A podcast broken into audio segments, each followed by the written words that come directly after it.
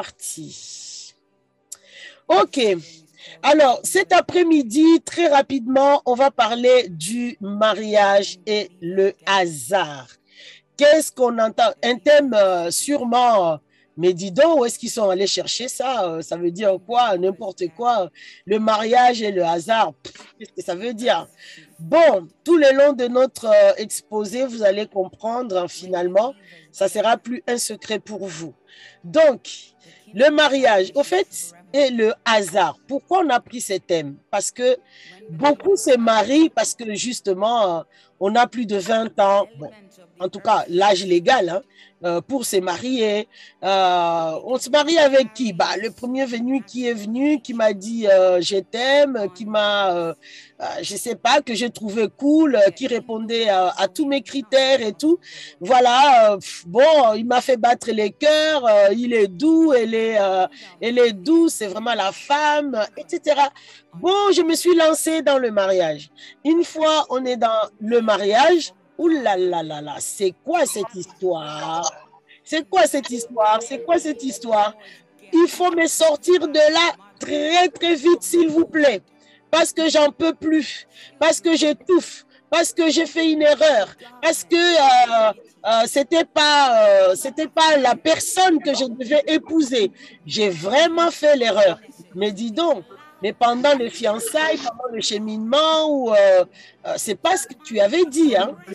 Tu as juré dur comme fer que c'était vraiment la personne idéale. Donc vous conviendrez avec moi qu'au final, on se retrouve avec énormément de, comment dire, de mariages. Quand on entend les personnes qui sont dans le mariage, ils vont comprendre que je me suis mariée par hasard, quoi.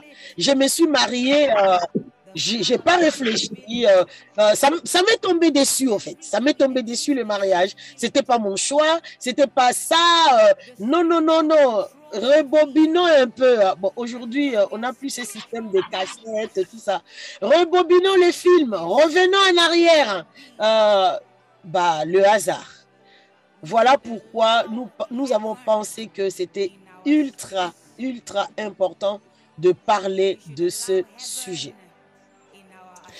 Le problème, au fait, qui concerne notre vie dans tous les domaines possibles, c'est vraiment, on a une forme d'inconscience de notre dimension réelle. Qui est l'être humain, en fait? L'être humain, c'est un esprit que Dieu a mis dans la matière, en fait. Vous voyez? L'être humain, c'est pas ses corps. Ses corps, c'est juste l'enveloppe qui enferme ce que je suis. Ce que je suis est dedans, mais invisible à l'œil nu, au niveau de la matière. Vous voyez? Donc, l'être humain que je suis réellement un être spirituel. Ma vie réelle est dans la dimension spirituelle, dans la dimension invisible. Lorsqu'on regarde le passage de Hébreux chapitre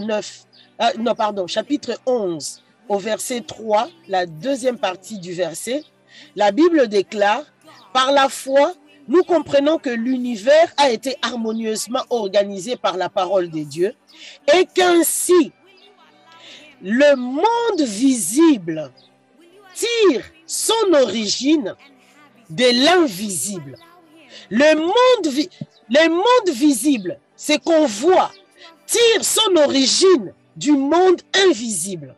Ça veut dire que tout ce qu'on voit qui est matière dans ce monde physique, dans ce monde visible, son origine se trouve dans le monde de l'esprit, dans le monde invisible. Ça veut dire que si on voit des arbres ici, dans le monde de la matière, derrière, dans le monde invisible, il y a aussi des arbres. Tout ce qu'on voit dans le monde de la matière existe d'abord dans le monde invisible et on l'a tiré dans le monde visible. Est-ce que c'est bon pour nous? Donc, cette dimension de la matière dans laquelle nous existons, nous vivons aujourd'hui, est juste une photocopie du monde réel qui est invisible, ou spirituel. Est-ce que ça va jusque-là? Et partant de là, on doit comprendre que notre vie est totalement, mais grave, inspirée ou encore contrôlée par le monde invisible.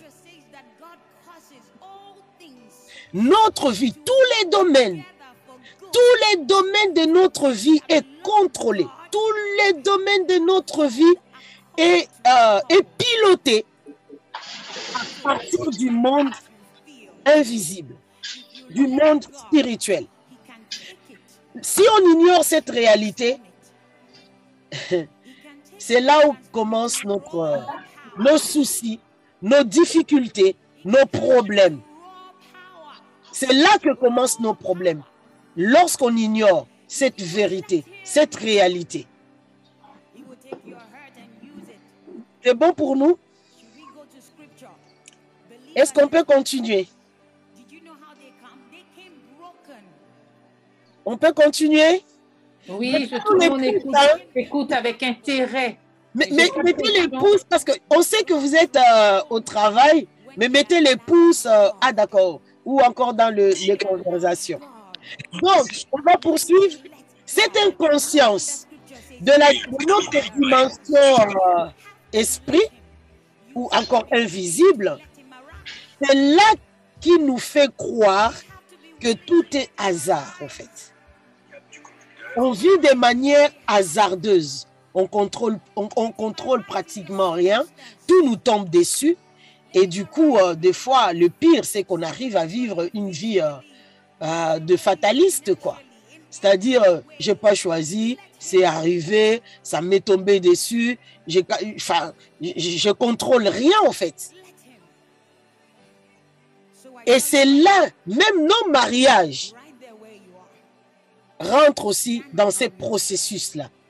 J'ai grandi, j'ai l'âge légal en tout cas pour entrer dans le mariage, j'ai fini mes études, j'ai un travail, j'ai acheté un appartement, j'ai acheté une maison où je suis en mesure de louer une maison.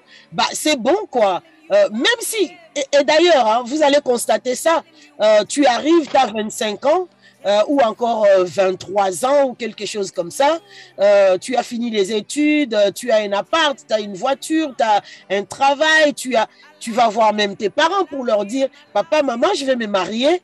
Bah, les parents, bah, écoute, c'est tout ce qui manquait au fait dans ta vie. Tu as tout accompli, tu as l'âge. Tu as fini des études, tu travailles, tu as une maison. Et c'est bon, c'est checké. Vas-y, va te marier. Mais rare, on considère notre dimension spirituelle pour dire, est-ce que mon esprit est à l'âge de se marier? Est-ce que mon esprit a l'âge de se marier? Et c'est là qu'on surfe. On rentre dans la dimension de hasard, en fait. Et connaissant l'importance du mariage, le poids du mariage, connaissant les dégâts, parce que le mariage, c'est comme un couteau japonais. Hein. Soit tu l'utilises pour ta cuisine qui est extraordinaire, qui fait de toi un cuisinier vraiment merveilleux, soit ça peut faire des dégâts entre les mains d'un enfant de 2 ans, en fait. Un enfant de 2 ans n'a pas conscience que le couteau japonais est dangereux, je peux me blesser, en fait. Et voilà là où on glisse dans le domaine, où on fait glisser notre vie dans le domaine de hasard. Alors, je vais nous dire une chose. Chacun de nous, aujourd'hui, on voit bien que le monde a tellement évolué. Et je pense qu'on a tous et toutes la notion d'imprimer, comment dire, un document. Que ce soit au bureau, Et d'ailleurs, on a ramené les bureaux chez nous. Hein. Aujourd'hui, même dans des foyers, on a des imprimantes. Hein. J'ai un document, tac, je balance, allez, j'imprime mon document et c'est parti. Alors, imaginez, j'imprime un texte que j'ai écrit, je l'imprime et je regarde la feuille sous mes yeux, je me rends compte qu'il y a quelques fautes d'orthographe. Et puis là, je me dis, oulala, il y a une faute d'orthographe. Je prends ma gomme, je prends, comment on dit, Tipex, c'est ça? Enfin, tout type d'effaceur que je peux trouver et je corrige la faute sur ma feuille que je viens d'imprimer. Et après, je relance encore mon imprimante pour me sortir une nouvelle feuille, un nouveau document dans ma tête corrigé. Tu peux finir les rames de papier du monde entier. Tu n'auras pas un document corrigé. Pourquoi?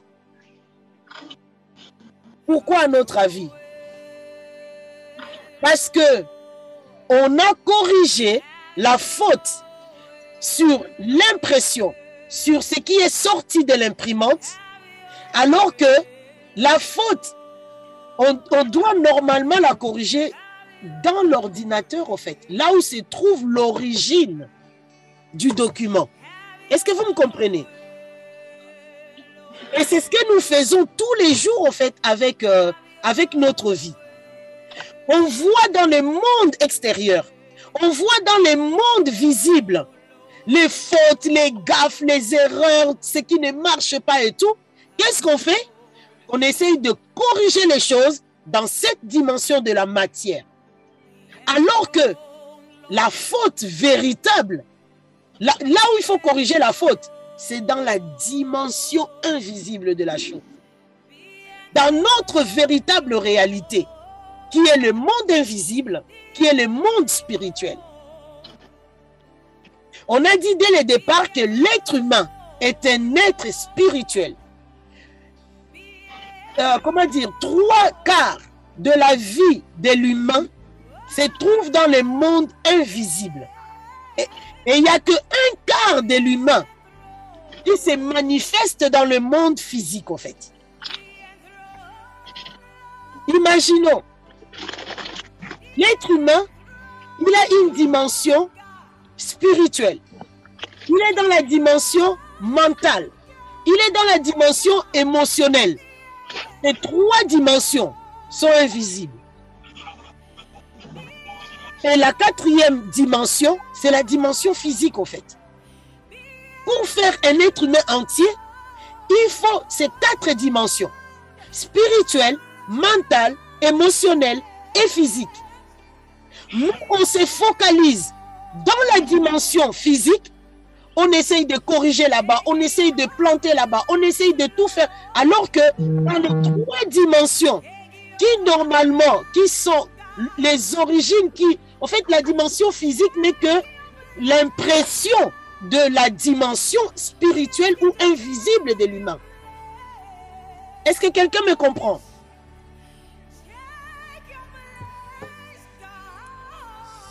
Est-ce que quelqu'un me comprend? Amen, amen, amen, amen. Donc, la dimension, notre dimension physique n'est que l'impression qu'on a lancée de notre dimension invisible, qui est composée d'une portion du spirituel, de l'émotionnel et de ce qui est mental, les pensées et tout ça. Et l'erreur que nous commettons, c'est ça en fait. Et notre mariage, on veut démarrer le mariage, enfin bâtir une vie, bâtir notre mariage en se focalisant uniquement dans la dimension physique. La cérémonie, il est beau, la maison qu'on va habiter, je sais pas, on va faire l'amour, on va... Rien que dans la dimension physique.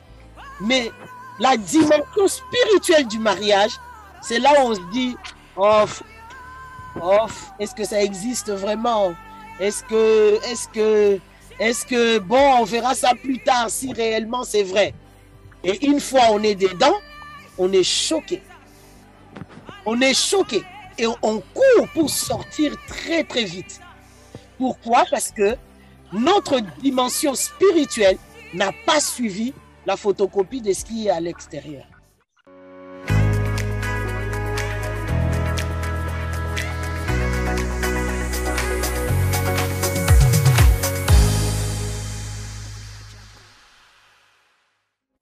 Donc vraiment, nous comprenons là que nous avons un travail à faire en fait dans ces quatre dimensions pour que et ça m'envoie vers un verset qui dit que en fait Dieu veut nous trouver irrépréhensibles, esprit, âme et corps.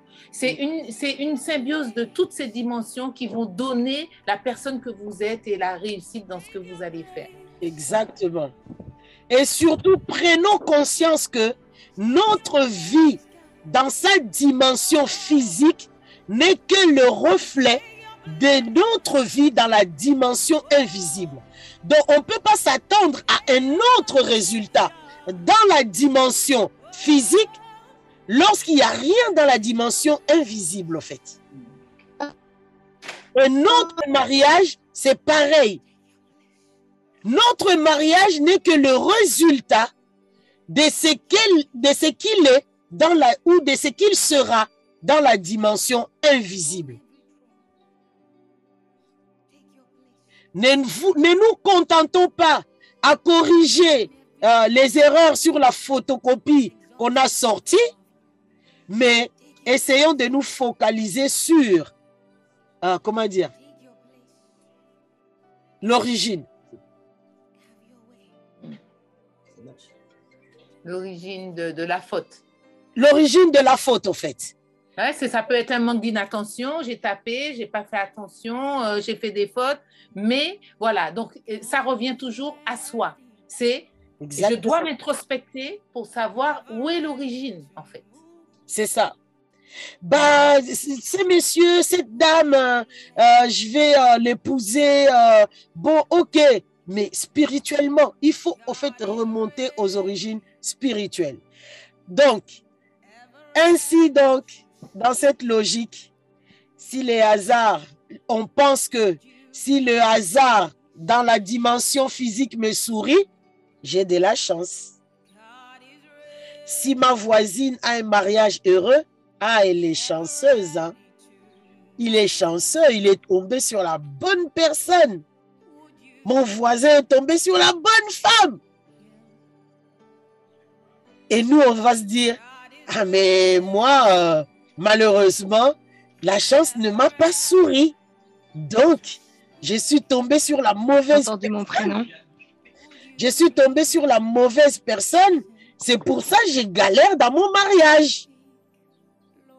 On a laissé la décision finale de notre mariage sur le hasard, alors que nous devrions soigner l'origine, tout dans la dimension spirituelle pour avoir les bons résultats, la bonne copie dans la dimension physique. Amen, amen. Voilà. Donc, c'est ça. Ça nous ramène toujours à nous introspecter, à nous demander. C'est vrai qu'on attend toujours que le bon résultat vienne de l'autre en face, en se disant, voilà, comme tu disais tout à l'heure, hein, Jolie, oui, j'ai pas eu de chance, ou alors je suis pas tombée. Elle a un bon mari, elle. Moi, je suis pas tombée sur le bon mari. Mais en réalité, est-ce que on a fait sortir ce qu'il y avait de bon en lui?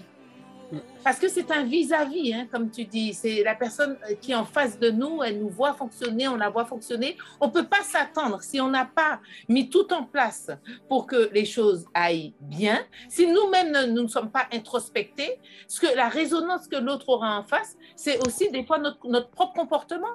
Il suffit qu'on change notre comportement, que l'autre aussi en face change. Et c'est ça la dimension de l'amour de Dieu.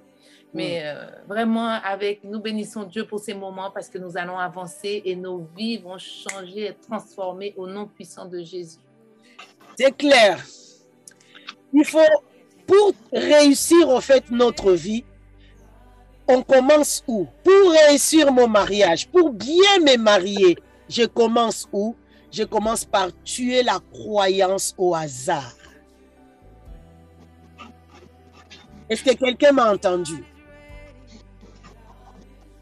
Pour rentrer dans un bon mariage, pour réussir son mariage, on commence par tuer la croyance au hasard. Le hasard n'existe pas. Tu n'as que les résultats de ce qu'il y a dans ton monde invisible, dans ta dimension invisible. Si tu n'investis pas, si tu n'y travailles pas, va pas chercher. C'est vrai, le diable peut s'immiscer dans ta vie. C'est vrai, mais Jésus nous a donné la victoire.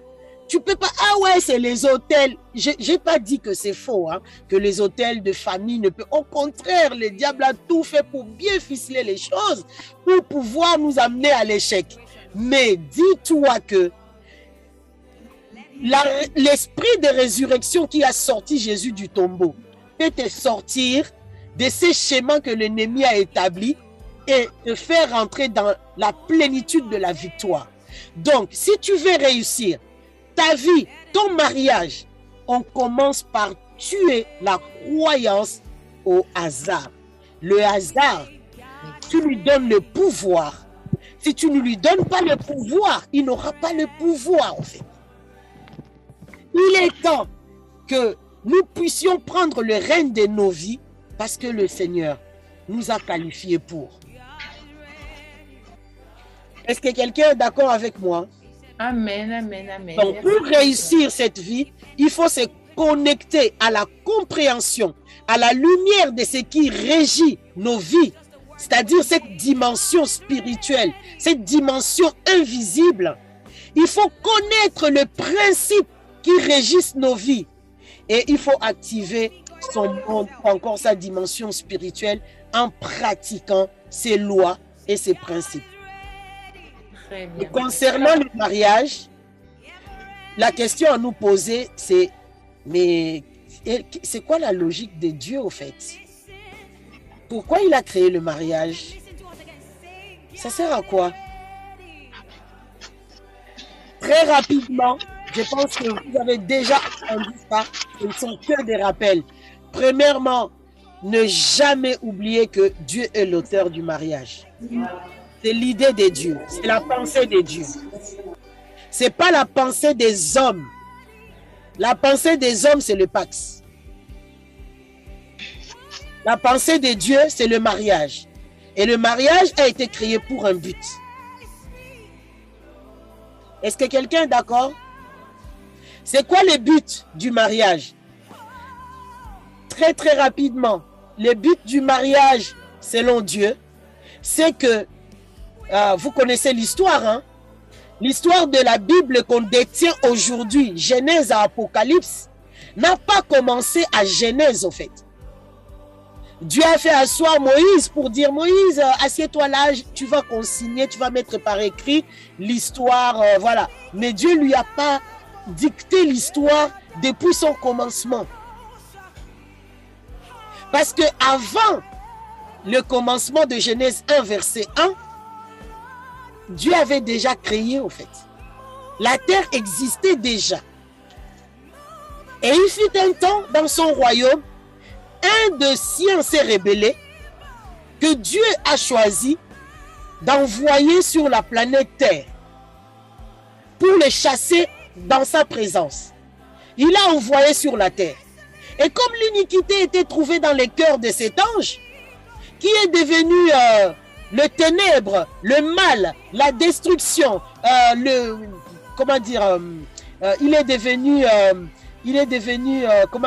les désordres, les chaos. Quand on l'a balancé sur la terre, ah ben, la terre a pris l'image de celui qui l'a habité. Il est devenu aussi informe et vide. Mais Dieu n'a pas laissé, je ne sais pas, la terre devenir ce qu'elle était devenue, qui ne lui ressemblait plus, en fait. Dieu s'est dit non, on va créer une autre race d'êtres qu'on va dépêcher comme des ambassadeurs sur la terre et qui vont remettre de l'ordre, en fait. Voilà pourquoi Dieu va créer les êtres humains, il va les envoyer sur la terre.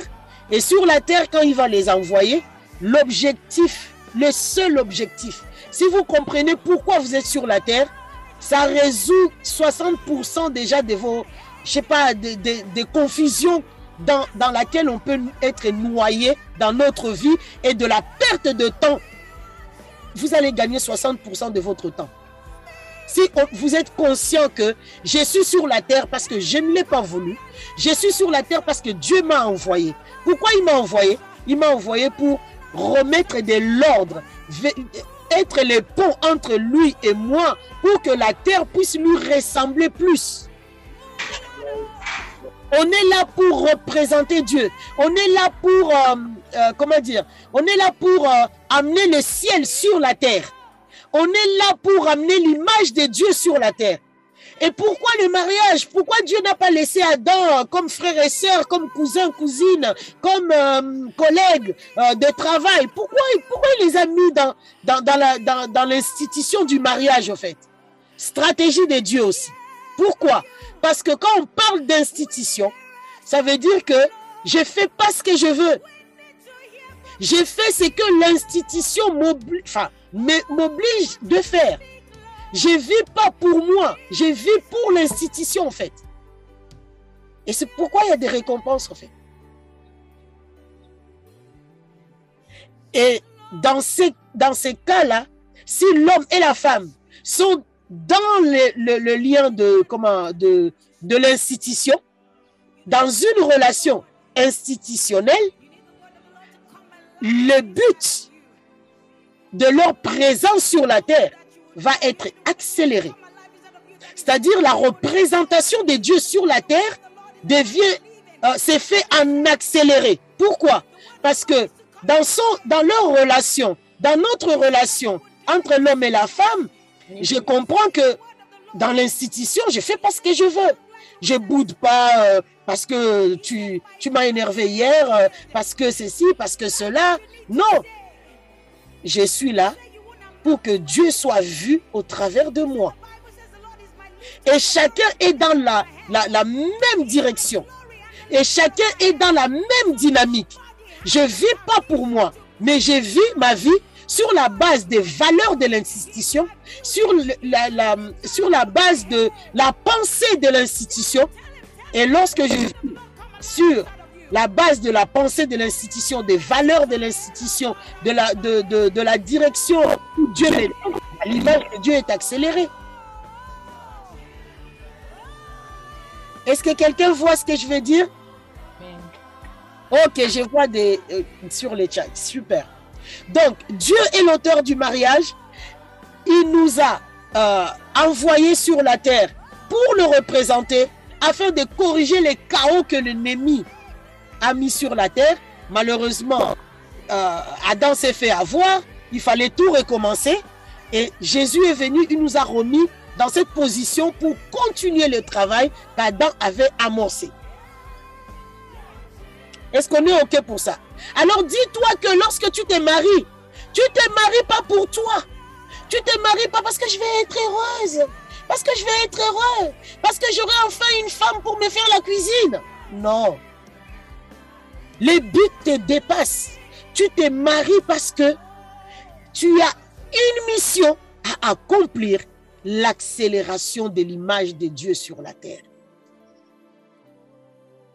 Au travers toi, au travers de votre couple, au travers de votre mariage, Dieu doit être vu. On est OK avec ça? Amen, amen, amen. Et pour cela, lorsque tu grandis, tu vas te rendre compte que ben, je n'ai pas l'aspiration de rester seule. Il y a une conviction intérieure comme ça que non, quand je me projette dans ma vie, je me vois dans une vie de famille, sauf des cas exceptionnels. Il y en a qui ne sont pas appelés à se marier. Et ça, très tôt, sûrement, les personnes vont avoir cette conviction. Mais si tu as la conviction que je ne me vois pas seule le restant de ma vie, cette aspiration-là, c'est pas toi qui cherches à te marier, mais c'est Dieu lui-même qui l'a planté en toi. Remercie le Seigneur pour l'aspiration, parce que tu as été taillé, tu as été formaté pour qu'un jour tu te maries. Plusieurs sont dans le cas de figure, ah oui, les mariages traînent, les mariages durent, ça ne vient pas et tout. Bon, là encore, retourne un peu dans ta dimension spirituelle invisible. Regarde un peu, check un peu où se trouve la faute, où se trouve l'erreur, qu'est-ce qui n'a pas été, qu'est-ce qui s'est passé peut-être. Tu constateras peut-être que lorsque l'âge de ton mariage était arrivé, bon, ça c'est, on est chacun différent. Hein. Là, j'ai dit juste de manière générale. C'est une généralité. Mais peut-être que ton cas est différent. Le mariage peut vraiment durer souvent parce que la personne a loupé la saison de son mariage. Regarde un peu en arrière. Est-ce que il n'y avait pas une période où il y avait 10 gars autour de toi? Pendant cette période, qu'est-ce que tu as fait? Est-ce que tu avais pris le temps de réaliser et puis de faire ton choix, ou tu t'es dit « Oh là là, laissez tomber les gars, bon, le mariage là, on verra plus tard » ou je ne sais pas quoi. Peu importe les raisons, mais peut-être que la saison est passée. Mais ça ne veut pas dire que c'est une fatalité, que tu vas rester là jusqu'à, je ne sais pas, dans ta vieillesse. Non, s'il nous plaît, si on a raté la saison, ou peut-être qu'on a même été beaucoup plus loin hein, dans une histoire, y en a qui ont été blessés, et cette blessure-là, je ne sais pas, la rancœur de cette blessure, ou je ne sais pas, qui n'a pas encore été guérie, ça m'a bloqué. Et j'arrive plus à faire le pas, j'arrive plus à faire... Il y a plusieurs cas de figure. Donc, c'est à chacun d'examiner, à chacun de voir où est-ce que la copie, hein, dans mon imprimante, enfin, avant de faire impression, dans mon ordinateur, la faute se trouve où pour que je puisse la corriger. On est différents, on a des histoires différentes. On est OK? Donc, lorsqu'on a l'aspiration, il faut commencer à se préparer pour pouvoir rentrer dans le mariage. L'aspiration, c'est cette conviction intérieure que tu as, que je ne me vois pas finir seule. Je me vois dans une vie de famille. Et c'est préparer. La préparation commence, mais vraiment très, très tôt. Là où... les psychologues contredisent les choses en nous disant bah oui, il faut arrêter ces conditionnements à éduquer les garçons de telle manière, les filles de telle manière. Sincèrement, c'est la pensée de Dieu. On peut rien faire, c'est un principe. C'est pas pour rien. Quand on regarde Genèse 1, verset 26, Dieu dit « Et il les créa hommes et femmes ». Ils étaient encore dans la dimension esprit que Dieu avait déjà statué qu'une fois sur la terre, dans la dimension de la matière, je veux le mettre, ces deux esprits, dans un corps homme, dans un corps femme. Pourquoi? Parce qu'il y a un objectif. Et c'est parce qu'ils ont tous les deux des rôles différents en vue d'une complémentarité. Et c'est stratégique là aussi. On n'a pas le temps pour aller en profondeur. On va souvent en profondeur dans nos ateliers, mais pas ici. Et si vous avez des questions et tout, on va voir ça. Donc, c'est le plan de Dieu d'avoir créé l'homme et la femme. Il sait pourquoi. Parce qu'ils ont des rôles différents. Et ça commence très tôt à se préparer à cette vie d'homme ou de femme. Un homme ou une femme, lorsqu'il arrive dans le mariage, bah, là aussi, la préparation, c'est une histoire de l'école d'une vie, en fait. C'est toute une vie où je continue à apprendre, encore et encore. Je continue à apprendre. On ne naît pas un homme ou une femme mariée. On le devient. Là où il y en a qui mettent tellement des exigences, tellement haut. On veut un homme parfait, un homme marié parfait, une femme mariée parfaite, sans faute. On devient dur, on a des attentes tellement élevées. Et du coup, quand l'autre faute, quand l'autre n'est pas encore en mesure, on n'est pas indulgent. Et encore la miséricorde, aïe, aïe, aïe. La miséricorde est réservée aux voisins, quoi. Erreur. La première personne à qui tu dois miséricorde, c'est ton conjoint, en fait. L'indulgence vis-à-vis de ton conjoint, laisse-lui le temps de devenir l'homme marié. Laisse à ta femme le temps de devenir la femme mariée. L'apprentissage, en fait, continue. C'est une histoire de toute une vie. Est-ce qu'on est d'accord? Est-ce que quelqu'un est d'accord avec? Amen. Gloire à Dieu pour ces paroles. On a sur le chat, en fait... on va le lire rapidement et je vais te laisser continuer. Vraiment, cela altère complètement la notion du mariage. Toutes ces manières dont tu parlais, justement, de ne pas laisser le temps à l'autre. Et il y a quelqu'un qui dit, oui, ça altère toute la notion du mariage. C'est exactement ça. Nous voulons un mariage, mais nous ne voulons pas... je dis combat, mais ce n'est pas vraiment le combat, mais nous ne voulons pas aussi tout ce qui va avec, en fait. Porter, c'est un fardeau, on est là aussi et il faut pouvoir le faire parce que Dieu a besoin qu'on puisse changer l'autre, transformer l'autre en face de nous. Et il y a Kofi qui disait merci au Seigneur de ce qu'il m'a permis de comprendre la vision de Dieu en projetant l'homme sur la terre.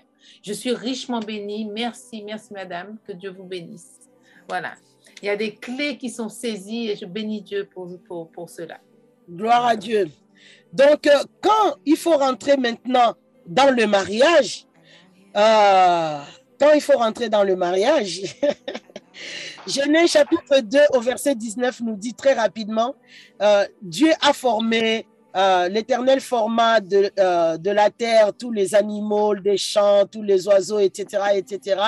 Et le mot-clé ici, ou encore là où on va zoomer, Dieu dit dans ces passages, il dit « pour voir comment l'homme va les appeler. » Dieu a mis l'homme dans l'environnement de la terre et Dieu dit, il a appelé les animaux, il a appelé toutes ces créatures et il veut voir comment l'homme va les appeler. Pourquoi à notre avis? Au fait, c'est un test que Dieu a fait passer à Adam. Comprenons aussi une chose. Dieu a créé l'homme et la femme, ils sont égaux, ils sont tous les deux esprits. Mais dans le souci de l'ordre, parce que notre Dieu, Dieu est un Dieu d'ordre. Dieu n'a pas voulu de manière exprès de manifester l'homme et la femme au même moment sur la terre. Il les a envoyés tous les deux sur la terre au même moment, mais l'homme en version visible dans la dimension physique, et la femme en dimension invisible est cachée dans l'homme. Le but était que Adam puisse prendre conscience de son rôle de leader, de responsable. Parce que Dieu peut parler à, je ne sais pas, on peut être une nation, une famille, ou je ne sais pas. Dieu ne deal pas avec tout le monde en même temps. Non, non, non, non, non. Dans un groupe, il va vous dire, trouvez-moi un chef. C'est-à-dire une tête. Dieu cause avec la tête. Dieu ne cause pas avec tout le corps. Et dans cette relation d'Adam et de sa femme, la tête, c'était Adam. Voilà pourquoi il les a mis chacun dans un vase différent. Et Adam devait devenir conscient de son rôle. Voilà pourquoi quand il a navigué parmi toutes ces créatures, et après Dieu lui dit, bah voilà, nomme-le. C'est très profond, hein? Même le fait de nommer, c'est prendre l'ascendant sur la chose. Hein? Il n'y a pas, chacun de nous a un prénom. Tes parents n'ont pas attendu 18 ans à l'âge où Tu peux donner ton avis pour dire « Ah ouais, ma fille, maintenant que tu as 18 ans, tu veux t'appeler comment ?» Non. Hein? Quand tu étais dans les berceaux, là, alors que tu n'avais rien à dire, ils ont décidé, tu vas t'appeler comme ça. Ils prenaient l'ascendant sur toi et en te nommant, ils te donnaient à ta vie une direction donnée. Voilà l'essence que Dieu donne à Adam pour dire « Prends l'ascendant sur la création. » Prends ton rôle de leader, prends ton rôle de chef, prends ton rôle et nomme toutes ces créatures. Et quand Adam a fait ce que Dieu lui a dit, on voit Dieu dire, ah, Adam a compris, il est conscient. Il ne s'est pas plaint pour dire, ah bah ouais, mais bon, j'ai parcouru là, mais vraiment, moi je suis tout seul. Mais non! Il a fait le job, il a passé les tests brio, il a nommé les animaux, il a nommé les plantes, il a nommé tout ce qu'il fallait.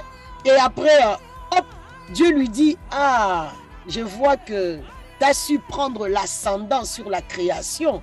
Maintenant, je vais manifester l'autre partie qui est en toi. Et tu vas en être le leader. Et quand la femme est arrivée, on voit Adam à l'aise dans son rôle de chef, de leader. Il va dire, « Oh, voici cette fois-ci celle qui est os de mes os.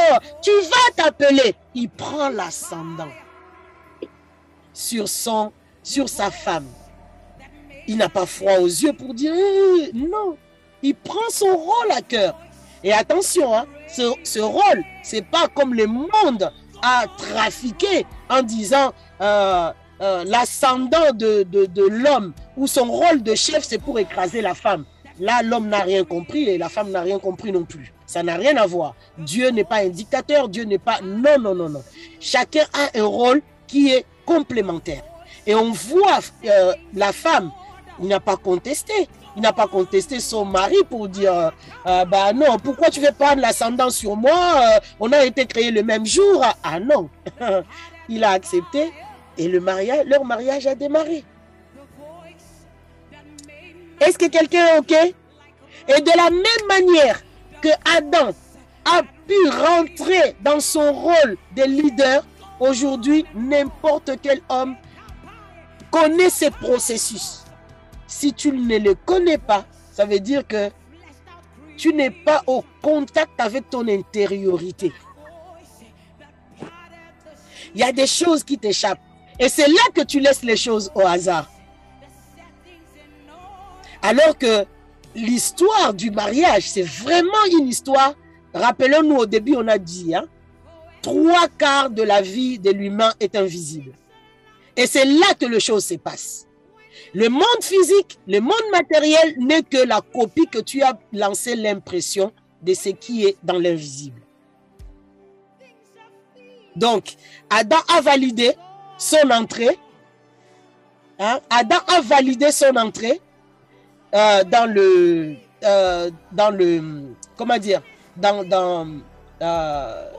mariage. Et là, le Seigneur lui dit, non, laissons passer ça. Je vais faire remarquer une chose. Regardez, hein. Adam, il a été créé le même jour avec sa femme, le 6e jour.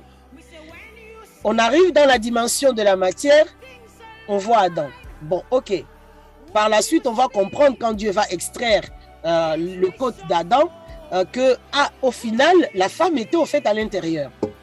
Lorsque Adam nomme la création, il dit « Je n'ai pas trouvé celle qui est os de mes os ». Ça veut dire quoi? Ça veut dire que Adam connaissait sa femme. OK? Adam connaissait sa femme. Adam savait qui était sa femme. Et le jour où il a fini par la voir en face de lui, dans le monde de la matière, il va s'écrier, « Oh, enfin, la voilà !» Ce qui veut dire qu'en réalité, lorsqu'on est au clair avec notre intériorité, l'homme connaît déjà sa femme. Et lorsqu'il le croise sur la terre, il ne fait que la reconnaître. Un homme qui ne reconnaît pas sa femme sur le monde de la matière, il n'est pas en contact avec son intériorité, avec sa vie réelle qui est dans la dimension spirituelle.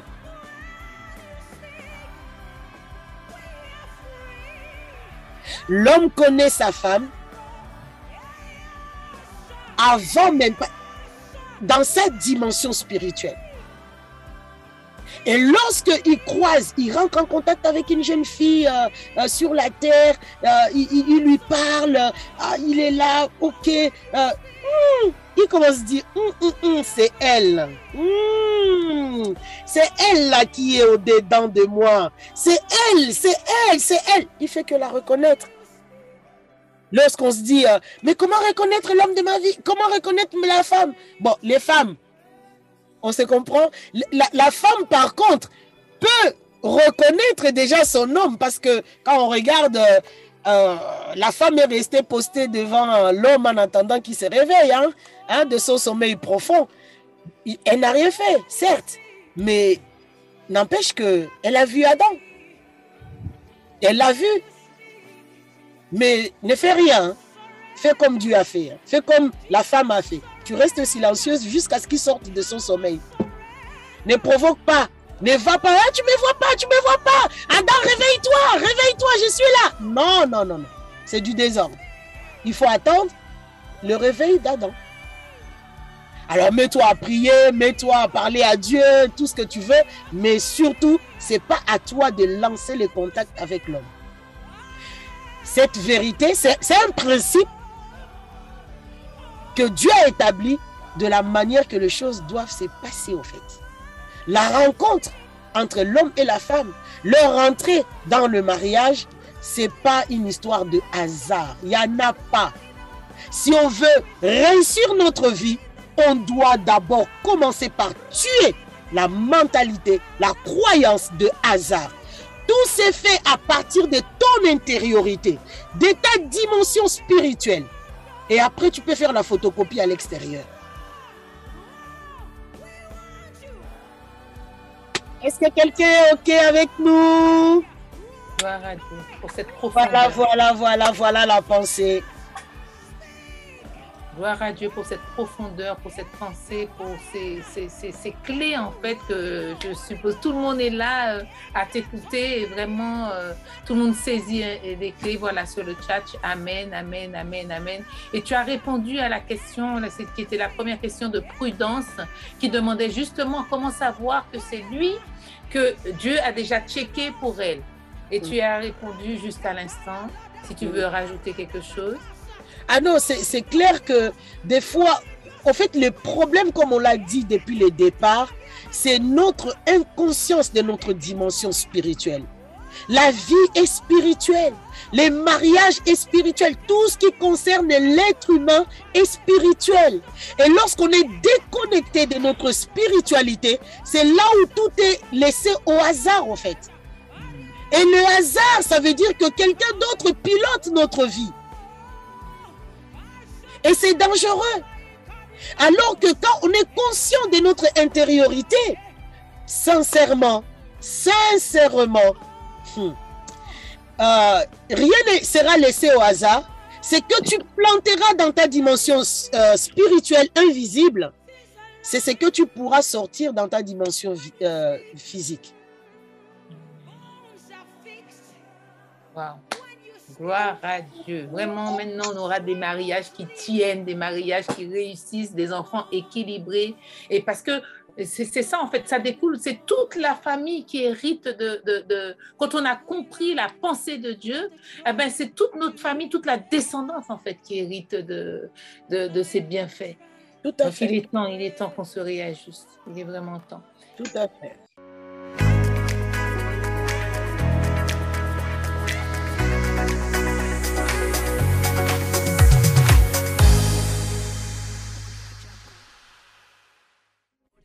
Alors, est-ce que vous avez des questions? C'est le moment, n'hésitez pas.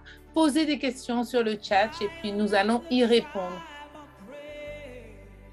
Aujourd'hui, il n'y a pas beaucoup de questions. Waouh! Ça veut dire, c'est clair, c'est... C'est très clair. Moi, sur le chat, il n'y a que des amen, gloire à Dieu, merci Seigneur. Vraiment, maman, amen, maman, c'est tellement profond. En fait, ça a été d'une telle profondeur et tellement explicite que je pense que, voilà, c'est très limpide. C'est ce qu'ils sont en train de dire. Gloire à Dieu pour cette parole. En fait, c'était vraiment très explicite et voilà. Voilà, c'était vraiment spirituel. Notre défi dans notre génération, c'est qu'on puisse sortir de cette mentalité de fatalité où, bah voilà, arrêtons. Non, non, non, non, non, non. Dieu est de notre côté. On ne peut que réussir. On ne peut que réussir. Il ne nous a pas abandonnés. Mais commençons très vite à nous ajuster. Commençons très, très vite à aller, comment dire... aller en profondeur, en fait, hein, de prendre conscience de notre dimension de l'esprit. Parce que suivre le mouvement de Dieu dans l'affaire, c'est vraiment notre responsabilité. Hein? Non. Si on ne suit pas la logique de Dieu, c'est là où on offre nos vies au hasard du calendrier, au hasard des circonstances, au hasard. Il n'y a pas de hasard. Il n'y en a pas. Il n'y en a pas. Certes, Dieu te laissera toujours des choix hein, pour dire, comme on a dit, celui qui a raté la saison de mariage. Il y avait peut-être plusieurs choix. Bon, c'est à toi de choisir. Mais Dieu fera en sorte de provoquer toujours les circonstances pour que tu rentres. Attendez, l'intérêt de Dieu, c'est quoi? Il t'a pas envoyé sur la terre pour siroter du coca. Il t'a envoyé pour bosser. Il faut que tu puisses le représenter. Tu es son envoyé. Tu es son ambassadeur. Et Dieu n'a pas le temps à perdre, à te voir tourner en rond sur un truc pendant des années et des années.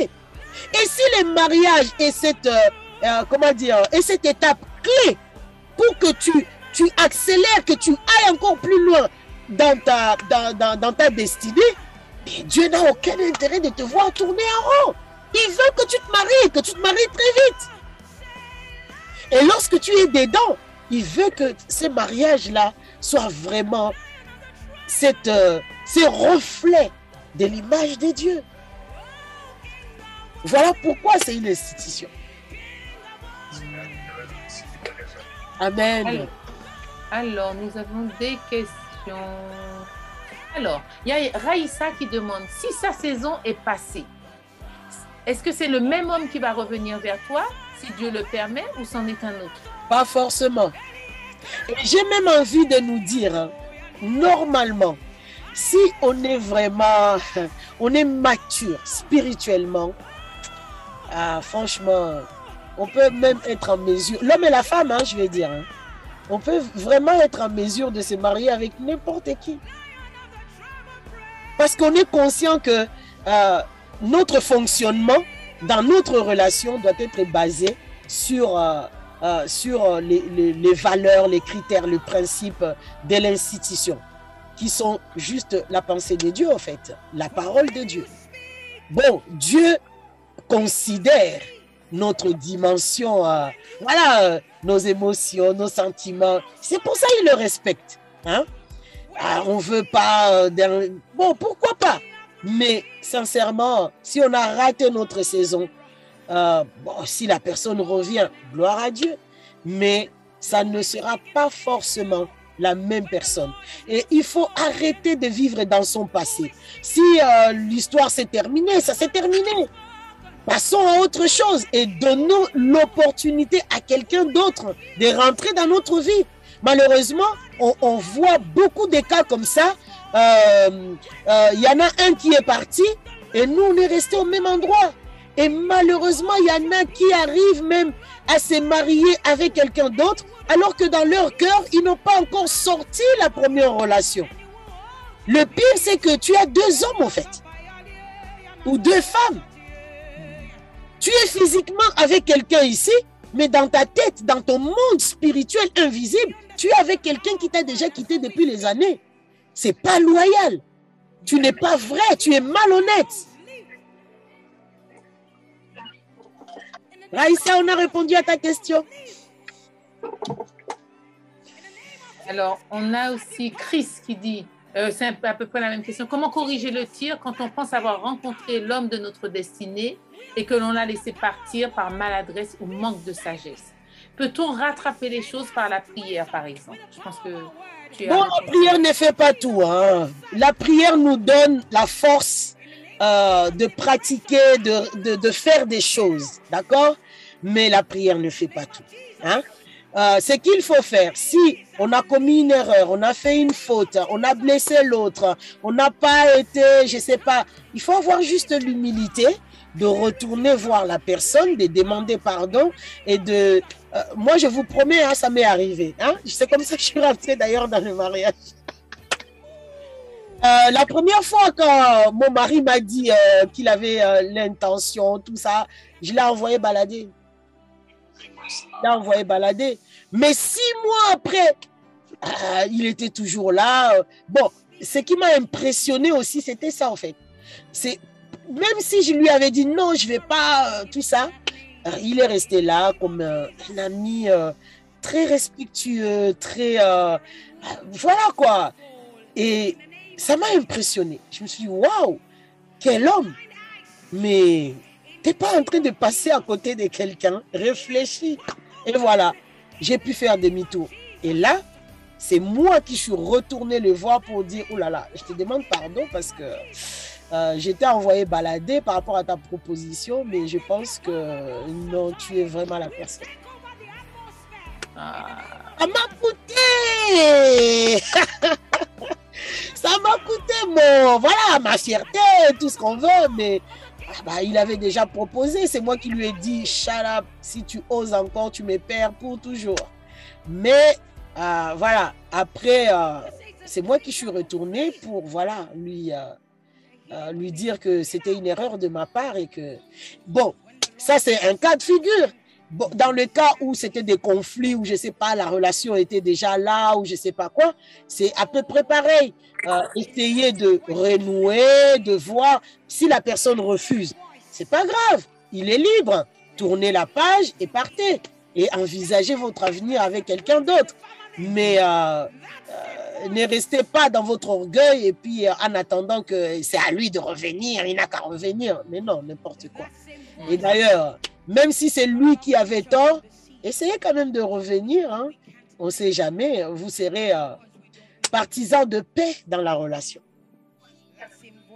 Très bien, très bien, très bien. Toujours alors l'orgueil, tout ça, ça fait plus partie de notre partage de toute façon.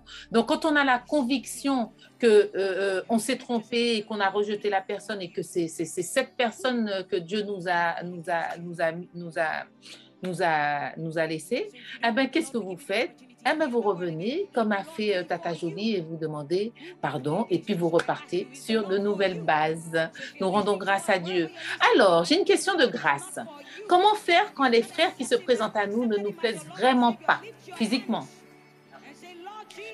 Alors, lorsque la personne ne te plaît pas physiquement, je nous en supplie, soyons, comment dire, soyons très très prudent. Là aussi, la première des choses, je te demanderai de retourner d'abord dans ton intériorité. Parce que des fois, tu as peut-être des critères, des pensées, les critères de quelqu'un qui est beau, selon, je ne sais pas, les pensées que ton environnement t'a mis. Bon, là encore, je prends mon exemple. Hein. On m'a fait croire que la personne belle, à épouser, c'était un homme blanc. Donc, alors vous imaginez même pourquoi j'ai dit non à mon mari tout de suite. Vous voyez? Pourquoi je lui ai dit non? Parce que en moi, on avait planté la pensée que un homme beau, élégant, tout ça, il est blanc, il a costume, cravate. Ça, c'était des critères qu'on a mis à moi. C'était pas forcément mes pensées à moi. Mais je les ai acceptés, validés chez moi. Et c'est pour ça, quand il s'est présenté, non, c'est pas ça. Et le pire, c'est que tu te projettes même plus tard. Hey, moi, c'est les enfants métis. Hein? Ah là là là là. Mais par la grâce de Dieu, je suis retournée dans mon intériorité. Et là, je regardais mon mari avec les yeux spirituels, avec les yeux de l'esprit. Et je vous promets que quand cette pensée est tombée, extraordinaire, quelle beauté, quel homme. Il est juste magnifique, mon mari. Mais au départ, c'est pas ce que j'ai vu. Donc, il faut d'abord checker ça au niveau de votre intériorité, au niveau de votre mental, au niveau de vos émotions, au niveau de des critères, des pensées qu'on a mis en vous. Est-ce que ce sont vraiment vos pensées ou c'est ce qu'on vous a dit qu'un homme beau ou une femme belle, elle doit être comme ça? Et essayez de regarder vraiment ce que la personne est. En fait, il faut faire la part des choses, en fait. Bon, maintenant, si c'est vraiment pas, voilà quoi, on se marie pas non plus avec tout le monde. Bon. Si c'est vraiment ton choix, c'est ton choix, on va respecter. Mais attention, parce que la majorité tombe dans le piège où on s'est fixé des critères et malheureusement, des fois, ce ne sont même pas nos critères, c'est les critères de nos parents, de notre culture, de notre environnement, de nos amis, des films d'Hollywood, de Bollywood, tout ça là, c'est ce qu'on a mis en nous. Et on croit que c'est nos pensées, c'est nos critères. Alors Jolie, j'ai Raïssa. Alors tout à l'heure, quand tu as dit qu'effectivement, on pouvait se marier avec pratiquement n'importe qui, puisque de toute façon, c'est nous qui allions réajuster pour que les choses aillent bien.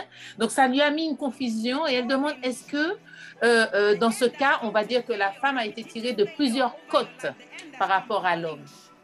Mais non, pourquoi?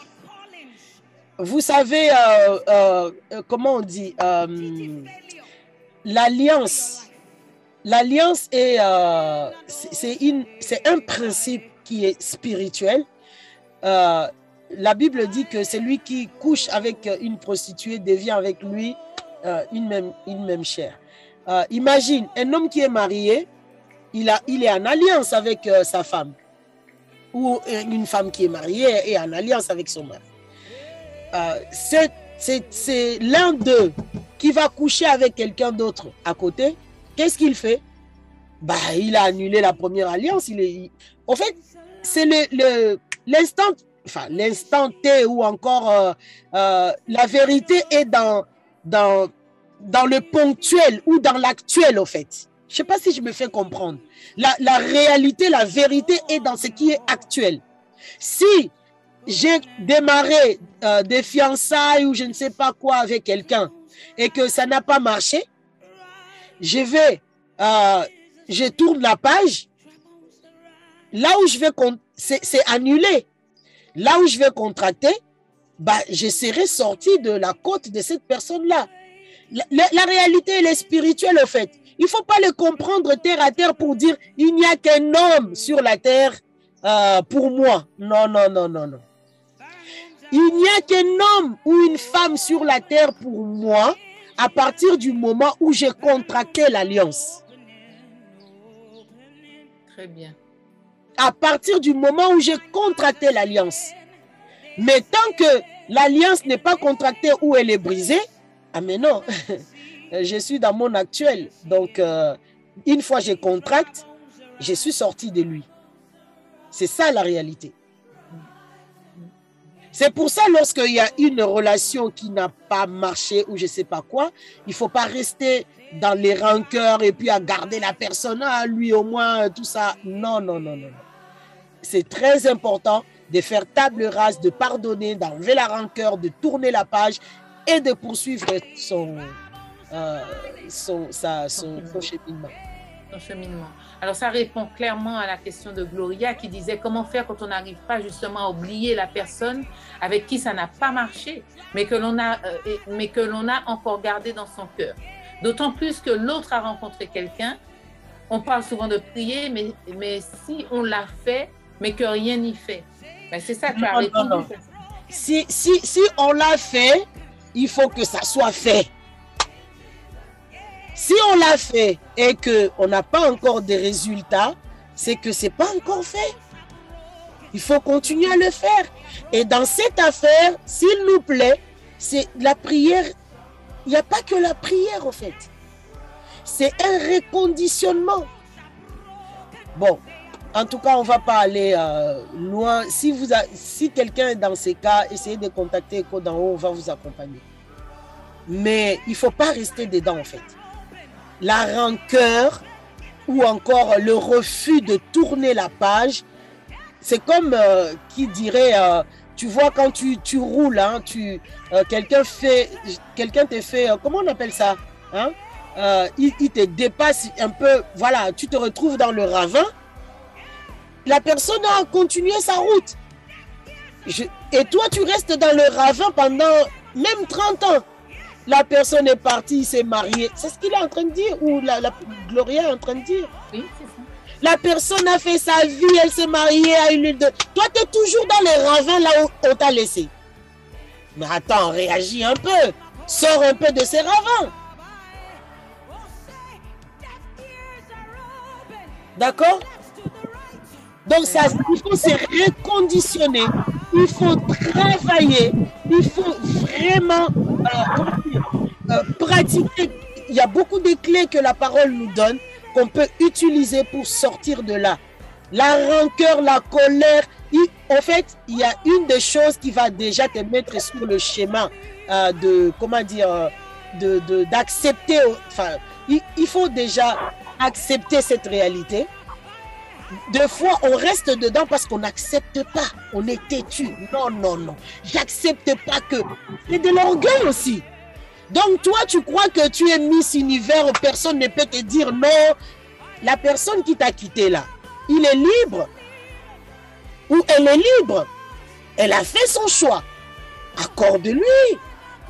Accorde-lui sa liberté de choisir. Pourquoi tu lui refuses cette liberté de ne pas te choisir?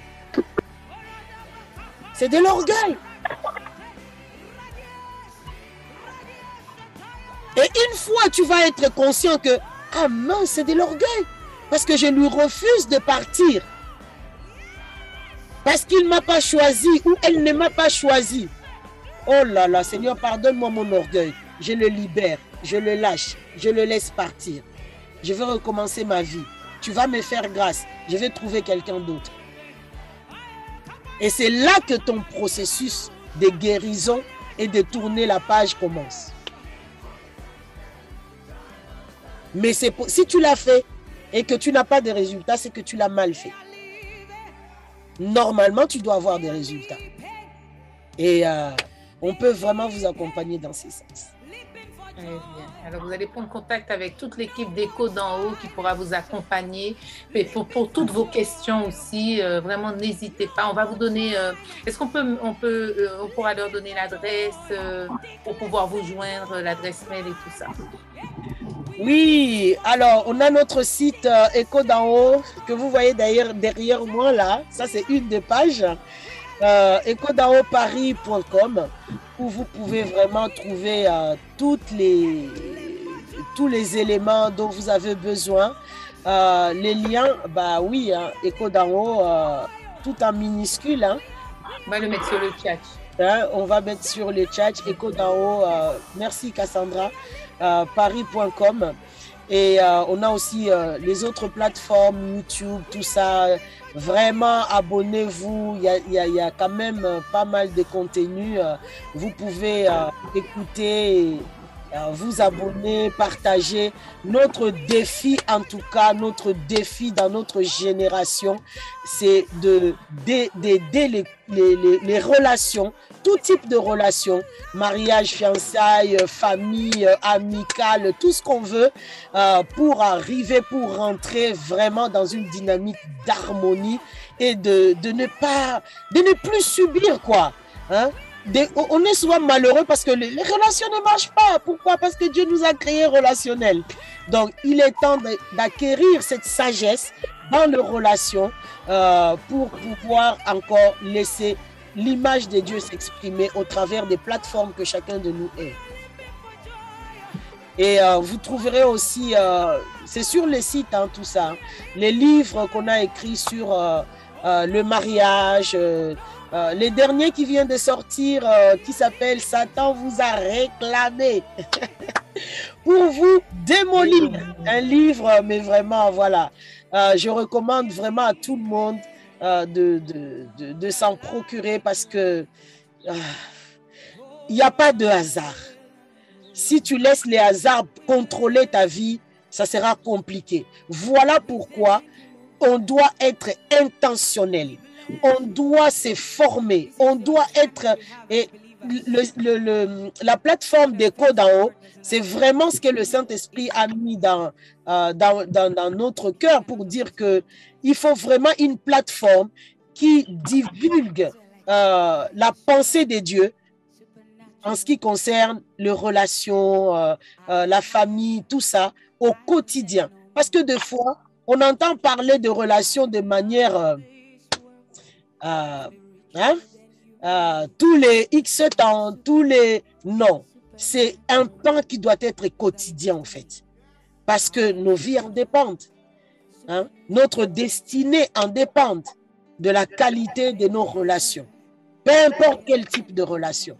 Voilà pourquoi nous existons. Nous avons foi que vous allez nous soutenir dans cette dynamique, en tout cas, et que la gloire revienne à Dieu uniquement. Amen, amen, amen. Alors, nous arrivons au terme de ce moment, de ce partage. Mais j'ai une dernière question, Tata Jolie. Donc, alors, je sais que l'esprit n'a pas de genre et que le royaume de Dieu n'a pas le même fonctionnement avec le gouvernement humain. Pensez-vous que le Seigneur peut mettre ensemble des personnes avec un écart d'âge de dizaines d'années ou plus et vice-versa? Voilà. Oui, tout à fait. Il y a un écho chez toi. Il y a peut-être un autre appareil?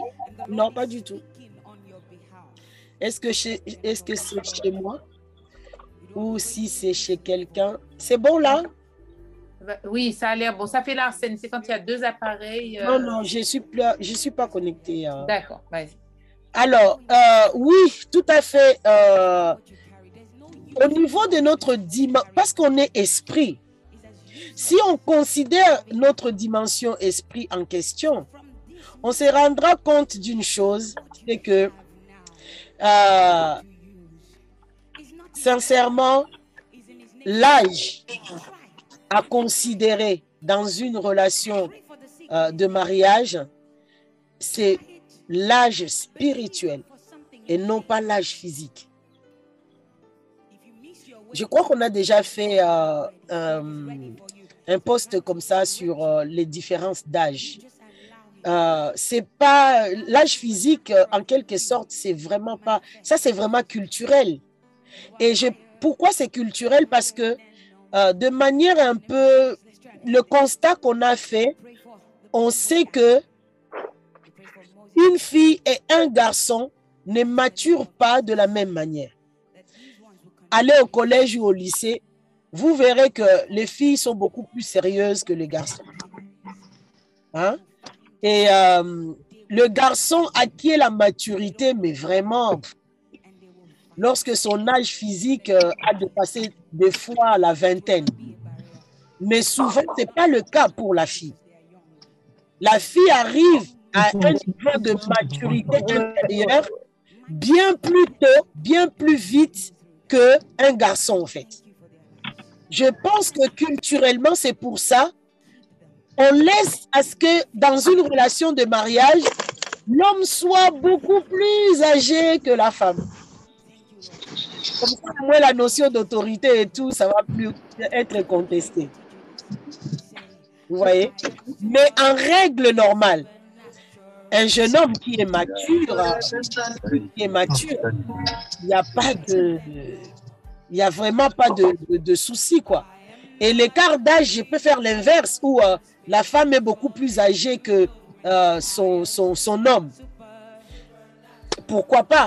Si la femme est mature et qu'elle sait tenir sa place et qu'elle sait respecter les codes, les principes, laisser à l'homme sa place, même si elle est âgée en âge et que spirituellement, elle est au clair, elle est mature avec les principes de Dieu, il n'y a aucun souci pour ces couples-là. Ils peuvent se marier.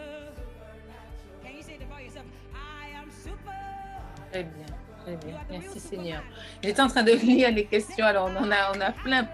Déjà, il y a une sœur qui dit merci parce qu'on a sauvé par rapport à toute cette édification. En fait, ça lui permet de remettre les choses en question et on est en train de sauver un mariage. Et nous rendons grâce à Dieu parce que c'est vraiment ce que nous voulons.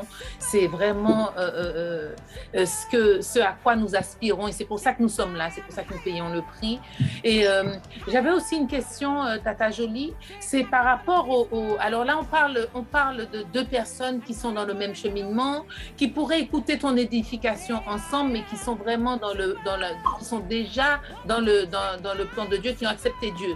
Mais dans le cas où il y en aurait un qui soit pas converti, qui soit pas du tout et qui soit déjà marié, c'est une question qu'on a sur le chat. Alors, qu'est-ce que tu peux dire? Qu'il soit déjà marié.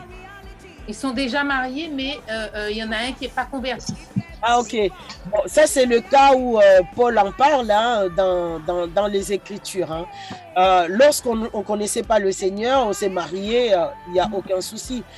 Sachant que une fois, il y en a un des deux qui arrive à connaître le Seigneur et l'autre pas encore, j'ai envie de dire, pour schématiser, pour dire... attendons l'autre. Bon, bref, ça, en fait, c'est que le conjoint qui n'est pas en Christ, si il consent ou elle consent de dire, bah, c'est ma femme, bon, elle a donné sa vie au Seigneur, bah, je respecte tout ça, c'est ma femme. Il n'y a aucun souci, ce mariage-là, laissez-le courir. Et l'objectif de Dieu, c'est que il puisse toucher au fait celui qui n'est pas encore en Christ et l'amener au Seigneur. Parce que la vie, le caractère, l'image de Dieu qui sera manifestée dans le conjoint qui est en Christ ne peut que happer au fait celui qui n'est pas encore en Christ. Parce que la lumière, même si c'est l'étincelle, ça chasse les ténèbres. Ce n'est pas le contraire. Donc, on ne peut pas dire, ah, mon mari, il est occultiste, non, il faut que je quitte ce mariage. Non, tu es la lumière. Et si tu crois vraiment la parole de Dieu, que la vie de Dieu est en toi, Dieu te donnera. Et même c'est l'apôtre Pierre qui dit que par le silence, tu peux gagner le cœur de l'autre. Donc, du moment où celui qui n'est pas en Christ, il accepte de rester avec toi qui est en Christ, bénis Dieu, parce que Dieu va sûrement utiliser ta vie pour amener l'autre à la lumière. Mais si le conjoint qui n'est pas en Christ, il en a marre, ah non, c'est bon, hein, ton truc là, machin et tout, allez, je me sépare, je m'en vais, va-t'en et tout, il ne faut pas non plus lui forcer de rester.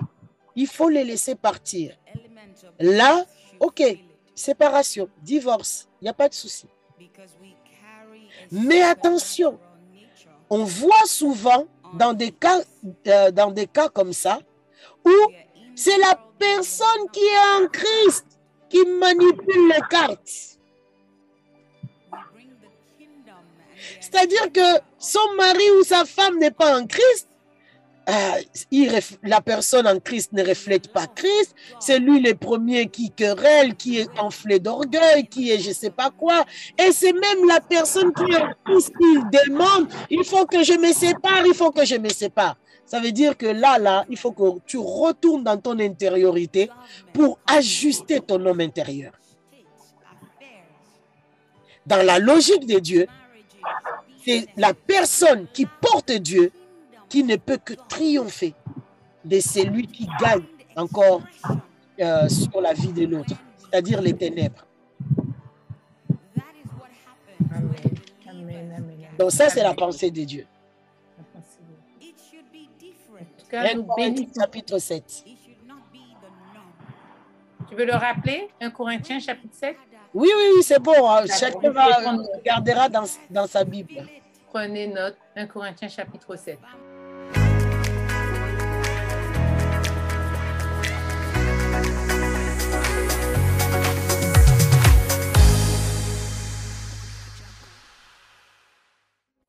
Alors, nous arrivons au terme de ce moment. Vraiment, nous rendons grâce à Dieu. Merci, Tata Jolie. Vraiment, merci pour ce moment de fortification, ce moment d'enseignement. Vraiment, je crois que tu es la femme que Dieu a choisie pour parler de ces choses parce que tu en parles avec une telle limpidité, une telle simplicité. Et c'est tellement vrai, ça tombe directement dans les cœurs et ça nous permet de nous remettre en question très rapidement pour réajuster les choses dans nos vies. Alors vraiment, nous bénissons Dieu pour ta vie. Et puis, je vous remercie à tous d'avoir été là, nombreux. Vous avez partagé le lien et vraiment, nous rendons grâce à Dieu. Nous aurons une prochaine connexion. Dans à peu près 15 jours on va leur lancer la date, il n'y a pas de souci. D'accord, dans 15 jours. Donc, n'hésitez pas. Vous aurez la date, vous aurez le lien comme aujourd'hui. N'hésitez pas. Nous rendons grâce à Dieu pour vos vies. Merci beaucoup d'avoir été là. Merci de nous soutenir dans cette œuvre que Dieu nous a donnée, mis à cœur, de pouvoir vraiment aider un maximum. Et vraiment, quand vous êtes connectés comme ça, ben, nous avons chaud au cœur. Ça nous soutient, ça nous donne envie de continuer également. Et plusieurs personnes seront bénies parce que c'est le fardeau que Dieu nous a donné. Merci beaucoup. Tata Jolie, je te laisse dire le mot de la fin. En tout cas, comme on a coutume de dire, hein, le mot shalom, hein, on a pris le mot shalom qui veut dire la paix. C'est vraiment les valeurs de cette plateforme d'Écho d'en haut. Et nous vous souhaitons vraiment le shalom, la paix de Dieu dans toutes vos relations. Que vraiment tout ce que vous entendez, que vous puissiez les serrer. Il n'y a pas de fatalité, s'il nous plaît. Tuons la fatalité, tuons le hasard. Il n'y en a pas. Tu es celui en qui Dieu a mis ta propre destinée entre les mains. Et Dieu et toi, vous faites la majorité. Vous ne pouvez que gagner. Permettez à Dieu de vous faire gagner. Devenez souple, devenez flexible et demandez à Dieu la force de faire sa volonté est de marcher dans ses plans. On est là, cette plateforme, comme un soutien à toutes et à tous. N'hésitez pas de revenir vers nous si vous avez des questions ou vous avez besoin d'accompagnement. Vous trouverez tout sur les sites. Mais vraiment, vous nous tenez à cœur. Vos relations nous tiennent à cœur. Mariage, fiançailles, tout ça, ou même amitié, peu importe les types de relations, on veut vous voir réussir au nom de Jésus parce que c'est possible. C'est possible. Merci encore d'avoir été nombreux à ce temps. Vraiment excellent. On a passé un très, très bon moment. Que le Seigneur vous bénisse, qu'il bénisse vos relations. Et à très vite.